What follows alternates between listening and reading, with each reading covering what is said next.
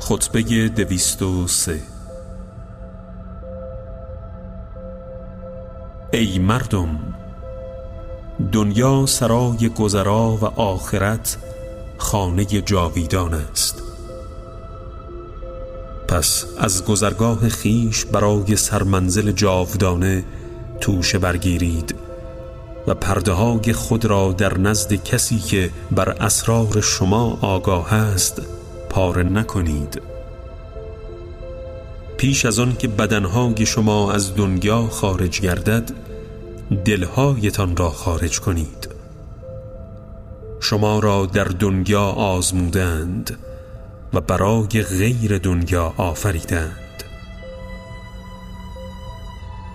کسی که بمیرد مردم می‌گویند چه باقی گذاشت؟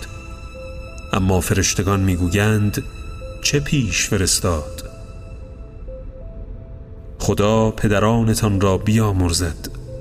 مقداری از ثروت خود را جلوتر بفرستید تا در نزد خدا باقی ماند و همه را برای وارثان مگذارید که پاسخگویی آن بر شما واجب است.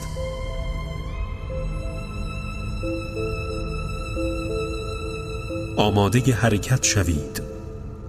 خدا شما را بیامرزد که بانگ کوچ را سر دادید. وابستگی به زندگی دنیا را کم کنید و با زاد و توشه نیکو به سوی آخرت بازگردید.